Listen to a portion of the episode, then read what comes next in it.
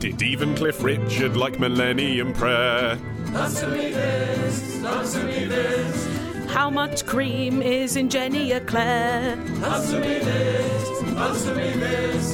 Helen and Ollie, answer me this. Sorry, Ollie, to start this episode on a very depressing note for you, but we have had this email from Daniel in Stevenage who says, I hate to ruin your evening, but I come bearing bad news. Oh no, what? Has he been looking at my medical file? This is your doctor, isn't it? Yeah, and this was the best way to tell you. I have the joy of working in my local cinema. Okay, Daniel, since I know Stevenage, I know that's the Cineworld, so anything you're about to say could prejudice your job prospects in the future, so be careful. And on occasion, much like your 14-year-old self-proposed, as recounted in Answer Me This episode 275, we have a local comic shop that comes in and sets up a stall in our lobby selling merchandise. Oh, okay. They get there early, make everything look all nice, and sadly... never sell a single thing. Oh, well that's okay, oh. Daniel. That's not bad news for me. Like, no. If I was still clinging to my business hopes of 20 years ago, it would be fortuitous to me, wouldn't it, that the competition had failed? Yeah. I would be thinking, well, I can get that market all for myself. And also, you can market it better than maybe they are. Exactly. Maybe they're selling comics, but not... trash merch. Exactly. The bottom line is, because I didn't take it up as a business, it doesn't bother me that it wouldn't have worked out. He says that the lack of sales is because parents usually say, I've just spent all that money on cinema and popcorn. You're not getting a bloody Superman action figure. So based on my very limited knowledge of the subject, i.e. one sample group in Stevenage, I would suggest sticking to the podcast racket over the cinema stall game. That's clearly where the big bucks are. Lol. That's interesting, but I think times are different now to when I came up with the idea in 1994. Yeah. It's been a few years since I went to the Cineworld in Stevenage Leisure Park, but I think the tickets are probably about £7 there. Do you think? Would you even care? Nowadays? Even nowadays. Well, no, I think that's expensive for what I'm about to say. Oh, okay. If you care to guess, Helen, what the price of a child admission to see Jurassic Park at the Letchworth Broadway was in 1994? £1.95. It was £1.50. £1. Oh, wow. £1. Excellent. That's what we paid. So... you know, my idea was in with that as the background. You know, the adults had only spent £3 taking their child to the cinema. I think at that point they are willing to spend £20 on a stupid hat. But at the time, you could get your car MOT'd for £3. Actually, my local cinema now in South Hertfordshire costs £4 a ticket, which is a good deal, isn't it? It's in South Hertfordshire. Got to make ends meet. Well, yeah, but there's another one that's nearby that's a chain one, and that one costs, I think, £8 a ticket. I think the disadvantage of the independent one is that you have to walk through a haze of smokers who are standing outside the Gala Bingo. Oh. And just to get in. So it's a bit like emerging through the door in Stars in Their Eyes. There's like a massive haze of smoke. But you must love that. Tonight, Matthew, I'm going to be... watching the One Direction film. Yeah. Actually, you must have harboured dreams to be on Stars in Their Eyes. Who did you want to go on as? Do you know... ladies and gentlemen, Mr. Elton John! I can't find... I suppose I would have to pick someone, obviously, with a beautiful, rich baritone like myself. Meatloaf. But actually, like, the person that I'd want to be, really, is I'd want to be Bon Jovi or something, because it would be fun, but I couldn't... The wig would have been good in the 80s. I know that I couldn't pull that off with my face. Aww. So, you know, I think you have to be realistic, don't you? When you go on Stars in Their Eyes, you have to say, well, who actually... I could be young Billy Joel. That's about it, really, isn't it? Oh, that'd be good. Yeah. Well, there's a reason why that guy won looking like Chris DeBerg, because that is an attainable visual goal. There is something brilliant, though, about a 45-year-old shop assistant going on and saying, tonight, Kat, I'm going to be Christina Aguilera. Well, if that's what you think and it makes you happy, good on you. But, you know, I'm not sure it's entirely achievable. Who are you going to do? Me? Well, I can't sing. Because that's a problem. You have to go who you sound like, really. I think female singers are less fun to ape. Oh, I like doing the woman from the Cranberries. John Lennon died! I quite like doing that. Actually, I can now do Lisa Stansfield, because the other day I was at a corporate function and they wheeled on Lisa Stansfield at the end. Not literally, she's not in a wheelchair now. She's not, but she doesn't look in peak health. Right. She came on and did some... unrecognisable hits because she was doing them in a jazzy style, so she started scat singing. Her voice is a lot lower than it used to be, and so it really sounded like... Oh, that's very good, actually. It was rough. I can do Doctor Alban. Stop winning me, stop winning me, stop winning me, stop winning me, stop winning me, stop winning me, it's my life. Don't know if there's much call for Dr. Alban. I bet even the real Dr. Alban couldn't get on Stars in Their Eyes being himself. Anyway, on to a question from Cathal from County Derry, who says... I'm about to begin a night shift with a newspaper's website. Ollie, answer me this. How do I make it more bearable? When do I go to sleep / get up? Do I go to sleep as soon as I get home, or stay up for a while and wake up just before work? When do I eat, and what? If I get up at 4pm, do I eat breakfast or dinner? Okay, so plan my whole life for me. Should I avoid caffeine entirely? What should I wear? Well, obviously, the main thing you should be doing, Cathal, is listening to Ollie Mann covering for Duncan Barks on LBC 97.3, if it happens to be an evening that I'm on. The level of rage that will engender will keep you awake all night. Because you actually have quite a lot of recent experience of pulling work-based all-nighters. That's right, yeah. I've been doing overnight radio. You've got to stay alert, you've got to talk for 4 hours. So I've been toying with lots of options as to how to stay awake. Speed? Well, the thing is, I think a lot of these questions that you've asked resolve themselves when you're simply physically unable to carry on anymore. Yeah, and you're delirious. Exactly. So it doesn't matter what you eat. So for example, the strategy of, and I guess if people think about this in the abstract form and they've never tried it themselves, they may think this is a good idea. The strategy of time shifting your day, so you've got 12-hour jet lag. Yeah. So you wake up to go to work at 1 a.m. Yeah. That doesn't work. It doesn't. No, because your body can't adjust that quickly, because ultimately it'll come to the weekend and you won't want to be getting up at 1 a.m. and going to bed at 5 p.m. So therefore, you know, just even by the end of the week, changing your pattern a bit will throw your body out of kilter. So what I would suggest is you have to reverse the way an ordinary person's day works. So you have to do morning activities in the afternoon. You have to do evening activities in the first part of the evening, and then go to work and do afternoon activities in the late evening. Okay. So you get up about 2 p.m. Okay. Then you have breakfast. Now, of course, I'm calling it breakfast, but actually this is your only time to go out. So if you're someone who likes going out for dinner, you go out for lunch. Yep. Meet a friend for lunch if you've got any friends who aren't working during the day. You often get some very good set lunch deals. But of course the problem is you feel like you want breakfast. So I end up doing a lot of eggs. I do a lot more eggs when I'm doing overnights than at any other time, because that's something that's on a lunch menu but is also really a breakfast item. But that's probably quite good, because eggs are protein, which helps your energy. Correct. Levels. Yes. Then you've got 2 or 3 hours to do the sort of evening admin stuff. So go to the toilet, watch some box sets. Yeah, laundry. If your partner happens to be at home during the day, then that's the time to have sex and socialise. Then you then have to go to work. Right. It's slightly odd, but it feels like you're working in the evening rather than working sort of throughout the morning and overnight. It's the only way to do it. Here's a question from Sam in Brighton, who says, someone I know is currently going sober for October. Stoptober. Or October. October, that's very good. In aid of Macmillan Cancer Support. She is a good friend and the cause is excellent, yes, but simply not drinking alcohol for 31 days doesn't seem like an achievement worth sponsoring.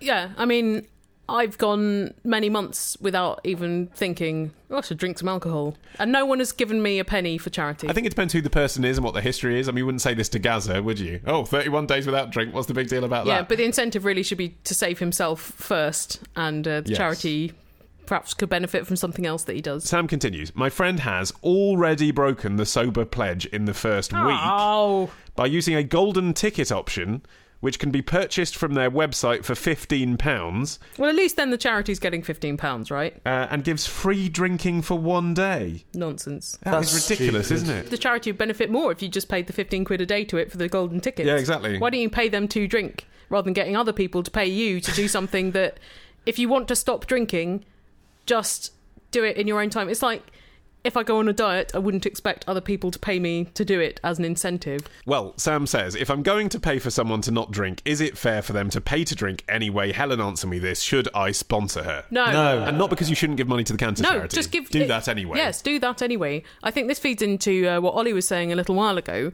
about how a lot of people do things for charity that they want to do anyway. Like, they want to climb a mountain anyway. Yeah, exactly, or abseil. They and want this to swim. This, you shouldn't go, well, you have to sponsor me because otherwise I'll never get off the booze. I just don't think there's anything noble in this. I agree. There was this guy, actually, who's on X Factor. I can't remember his name, but he's this year's sort of Ollie Murs-style cheeky chappy from Essex with a six-pack. And he, in his VT last week, was saying something like, yeah, I'm well used to doing challenges because last year I did, and it's something like 30 challenges in 30 days to raise money for whatever, Teenage Cancer Trust. And they showed pictures of him. And the challenges were things like, eat a giant pizza. You do that every weekend. Jump off a rock. And it's like, well, you're 19, you're on holiday, like, yeah. Get out of bed without falling over. I think one of them, he had something like love tattooed on his arse or something. He would have done that anyway. Exactly, he would have done it anyway. Like, he's that kind of guy. The distinction for me is doing physical exertion things like running a marathon or climbing a mountain, I probably wouldn't be able to do, so I'm impressed by it. Whereas not drinking is something I do virtually every single day. And I think other people are also seeking sponsorship for stopping smoking in Stoptober. Also something I've done all of my life and received no sponsorship money. Imagine how much I could have raised. Movember drives me nuts. I appreciate people raising money for these very valuable causes and drawing attention to these causes, but Movember, I just think, well, it's not that hard to grow a moustache unless you're Justin Bieber and it's just wisps. So where's the endeavour? It's really just drawing attention to yourself and you're like, yeah, I'm doing this for Movember, right? So I'm doing something good that also makes me look a bit like a hipster. It's artificial hardship, isn't it? Yes, hardship. It makes you look better, in fact, by doing it. For Dick Ember, I'm going to have sex every day. Pay me, though. Even when I'm tired. We've slagged off a lot of these charity endeavours. Can we think of a better one? I do give to the guys dressed as Superman in the train stations because they always look like not official Superman people. Yes. So it's always a bad outfit and they look totally ridiculous. And I think, well, it's cold. You're standing there with a pair of pants outside your trousers all day. They could just be a lunatic and you're giving them money. I know, but they're putting in effort to raise money for a cause. That's the thing. They are making themselves look ridiculous. They're not just growing a moustache. I encountered one of those people. I was in Fortnum and Mason's spending a gift card at the chocolate counter. And were you doing that under sponsorship as well? Yeah, because I really put myself through a lot of discomfort being in Fortnum and Mason's buying chocolate. Sure. And one of these people came in a Spider-Man suit, full facial covering. And the woman behind the chocolate counter freaked out because she thought they were going to pull a gun on her because you couldn't see their face. They shoved the bucket at her and she was like, I don't think so. Like, you need to work on your approach. If you got a question, an email a question to answer me at this podcast at googlemail.com. Answer me at this podcast at googlemail.com. Answer me this podcast at googlemail.com. Answer me this podcast at googlemail.com.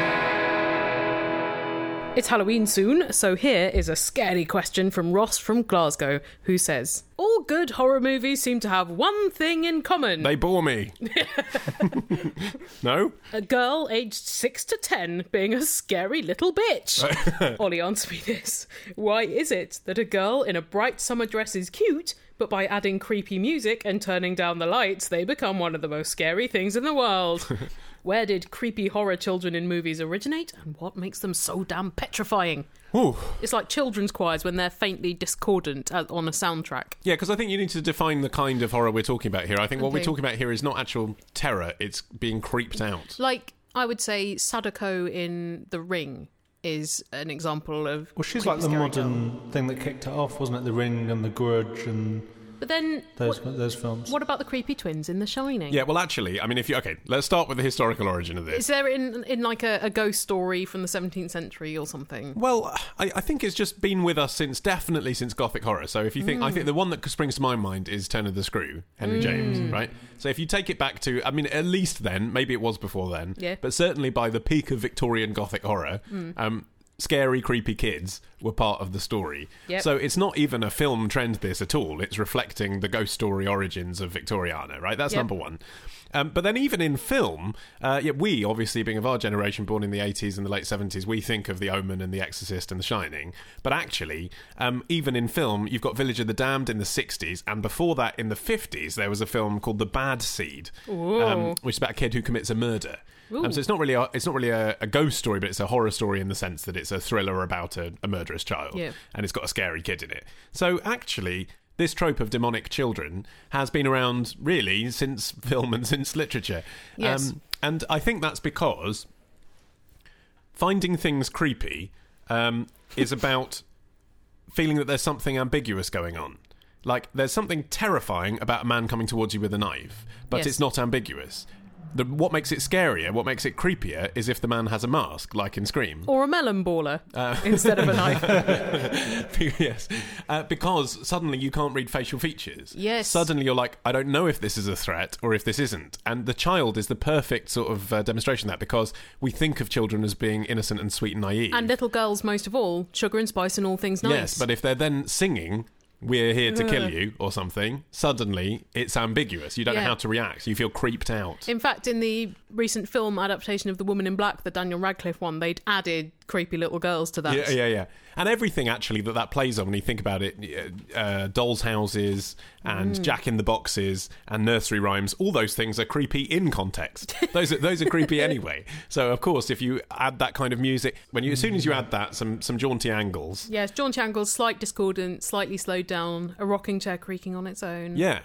But all the buttons are being pushed, and they are, but it still works. It's the ambiguity that if you lit it slightly differently, if you saw it from a slightly different angle, it wouldn't be scary at all. It's the fact that you're not sure how to respond. And there's this brilliant quote from Stephen King, actually, who says that terror is coming home to discover that everything you own has been replaced by an exact copy of the original. Mm. It's that feeling of being really unsettled. Yes, that's very... not blatant pornographic man coming towards you with a knife, because then you can deal with what it is, you can process it. That's very Pet Sematary. And also because it's little girls, you know that it's not a fear of someone with superior physical strength. Exactly. Although, in the film Orphan...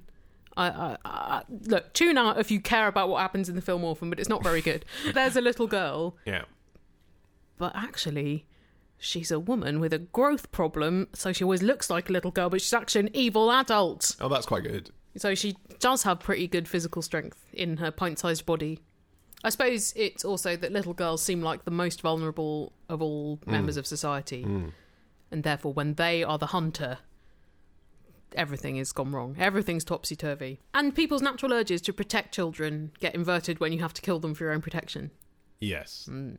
And actually, it makes you uncomfortable in the audience, doesn't it? Even in a heightened horror movie where it's been set up that the character has to kill a girl. Yeah. That scene is still, even though it's acted out, it's still not comfortable watching a child getting murdered. Are there any films in which that actually happens? I'm just trying to think. Because, like, in The Omen, doesn't he win? Doesn't he kill everybody? And, sorry, spoilers. I think in Pet Sematary, it's a little boy, but the... main character has to kill his own son. In The Ring, they don't kill Sadako. They can't. She can't be killed. No.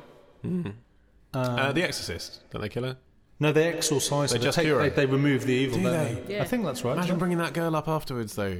She doesn't remember it, would she? I know, but you'd remember it. Imagine if your little girl looked at you, fuck you, you would never be able to look at her again, would you? Spinny head. Yeah. You would just be waiting for her to kick off again, because let's face it, adolescence is a difficult time in many... households. Yeah, well, that's what that's really about, isn't it? Yeah, but it's just the beginning for her, isn't it? I mean, they could have another 5 years of that. Yeah. Ooh. Crucifix masturbation on a grand scale. God. It must be very difficult for parents seeing their children masturbate with any kind of religious implement. Well, I don't know about you, but the Passover plate always did it for me. I'm not kissing the mezuzah at your house. 5-star hotel. It had an omelette station, a multitude of pools, but 30 quid for parking, WTF. 4-star hotel. There's Ethernet, not Wi-Fi, like it's 1998, but there was a swim-up bar in the rooftop pool. 3-star hotel. A bit more down to earth. They did still have a pool, but it was full of kids. 2-star hotel. A lot more down to earth. They also had a pool, but it was full of dogs. 1-star hotel. There's a body in the pool. Answer me this holiday. All the fun of travelling with none of the stinky toilets or frightening food. Out now at answermethispodcast.com/albums. Listeners, please don't forget that if you want to leave us a question using your speaking voice, then the phone number to dial is this. 02081235877. Or you can Skype Answer Me This. Hi, Helen and Ollie. It's Chris from Crystal Palace here. I was just thinking, things used to cost a lot less in the past, like a tazo, or at Freddo bar was only 5p, and now I think they're about 20p, which is a 400% increase. But when I was little, they still had pound shops, and the things you get in pound shops, you could get, example, tools, I don't know, you could get them for the same price as you can now. So how come inflation hasn't affected pound shops? Because they seem to be doing better than ever now, it seems. Helen and Ollie, answer me that. I love the fact that he's used the Freddo bar as the consumer price index. I wonder whether Chris has been stimulated to this thought because Crystal Palace recently got a massive pound shop in where the old Blockbuster Video was. Oh, which brand is it? Is it Poundland? I think it's Poundland. Thing is, actually, it's interesting. Like, a lot of local residents, when that happens, feel, and you can go online and you can see people campaigning against these shops opening on their high street. Yeah. They feel that the high street's been cheapened. They feel that it's going to bring in the wrong kind of person. But actually, because these things have become so popular and mainstream now, apparently quite a lot of sort of mid-market shoppers go there, the kind of people that used to go to Sainsbury's and Tesco trying to save some money. Mm. And actually, they're now seen as an anchor tenant. If you have a Poundland on your high street, it means the whole high street is more likely to benefit than suffer. Well, fingers crossed for Crystal Palace. So there you go. So I was under the impression that pound shops didn't really something that was very useful. Like, when I've been into them, it's all sort of random assortment of items. I can't imagine going there and getting my weekly grocery shop or my other things that I needed to run my house. Au contraire, Martin. A lot of them sell things like bulbs for plants, and I've got some very good box canvases for painting. Why is that part of your regular household shop? I eat a lot of canvas. Well, I think Chris sort of answers his own question in his question. Ooh. When he says, why isn't inflation affecting pound shops because they seem to be doing better than ever? Actually, it's because they're doing better than ever that, in a way, they can have this inflation-busting maintaining of their price point because, of course, the more shops they have, the more stock they have, the more they can negotiate on bulk to keep the price down. Yeah. They're buying stuff from the Far East. So let's say they sell a pair of nail clippers. Mm-hmm. Now, you look at those as a British consumer and you think, oh, in Boots, those would be $5.99, but here they're £1. They what a bargain. Cost 3p. Exactly. Yeah. So even if it was the case that 10 years ago it cost the company 30p, and now it costs them 40p, they're still making a 60p profit margin. And as Martin says, it probably didn't cost them 30p, it probably cost them 3p. So that's their business model. Everything's from the Far East, including when they sell British products, apparently. Now, obviously, this doesn't go for everything, because they always just look for the cheapest thing. So the Dutchy originals from there are actually manufactured in the Philippines. There was a controversy about Poundland importing polo, as in the mint, mm-hmm. from the Far East, even though it's made in York, which is where Poundland is based, because it was cheaper. That's terrible, isn't it? We live in a crazy, mixed-up world. The other thing as well about these pound shops is that one of the mechanics that they use to make money is the false perception of value in the customers. Mm. So some things genuinely are great value. You know, you see an Imperial leather shower gel and you think, oh, that definitely that same product is £2 and here it's £1. And that is the case. But then you'll see another product that actually might be 60p in Asda, but because it's in the pound shop and it's £1, you assume that is also cheap, and it's not. You're taking a gamble. So they very carefully choose their stock so that I don't know what proportion of it, but a proportion of it is not actually cheaper than it is in the supermarkets. Yeah. It's more expensive. And they put it next to products where you're saving money. So balances of course, they make a profit margin on all of it, but some of it they make a much higher profit margin than even the main supermarkets do. So it's quite a clever idea. Oh, that's been very educational. Thank you, Oliver. Well, we have another question of retail. It's from Zach in Hull, who says, Helen, answer me this. Do you have to be Chinese to run a Chinese restaurant?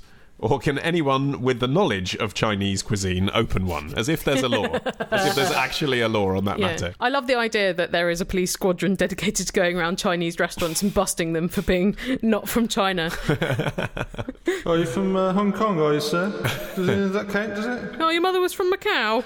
That's not enough, I'm afraid. Come with me. I don't think you would think twice about people who are not French or Italian opening French or Italian restaurants, would you? I mean, Jamie Oliver was trained up by the River Cafe that sells posh, expensive of Italian food that was started up by two English women. True enough, but when you're in a French restaurant, you do want the waiter to have a French accent, don't you? And you will settle for foreign accent, but you don't like it when they're British. Most of all, you want them to treat you a bit badly. Well, not really badly, just with a sense of innate superiority. Indeed. Exactly. But there also there's been a proliferation of burrito places in London the last few years. Yeah, good point. I doubt many of them have any Mexicans in, and particularly Oaxaca. All of them investment bankers, basically, aren't they? That have decided to go into the fast food industry. Thomasina Myers, who set up Oaxaca, definitely not Mexican. Not Mexican. Just a fan. And that's interesting. That's because Mexican cuisine is a great fast food cuisine, and yet we don't have Mexican immigrants. So they've just taken, I guess, what you get in California, haven't they? They've taken what Mexican immigrants do when they move to America and moved it to Britain, run by non-Mexican people. The only time I went to a dim sum place that wasn't stuffed by Chinese stuff. It was stuffed, I think, by sort of Portuguese people. It was terrible food. Although, actually, if there was a law, I would insist that there was a law that if it was the case that only Chinese people could open Chinese restaurants, they would also be forbidden from selling fish and chips from the same premises, because that's rarely good. Although we used to live around the corner from a fish and chip shop run by a Chinese man who also used to do some Japanese dishes. Yeah, it makes me uncomfortable. Makes me uncomfortable if it's on the sign, because I think you're spreading your expertise too wide here. You're jack of all trades, master of none. I mean, he was jack of a few trades, and actually his teriyaki was great. Yeah. If you think you can best him with a tricky question, send it in on that internet thing to answer me this. To answer me this. podcast@googlemail.com. Martin, prepare yourself. We've got a question about the Midlands. Hey! What's it about? Which bit of the Midlands is it about? The West Midlands, Martin, the best. Oh, that's a bit. Well, the East Midlands isn't the proper Midlands. It's just a bit stuck on the edge of East Anglia. Jim says, I've just moved to Birmingham. As I've just started a new job at the University of Birmingham. Oh, that's great.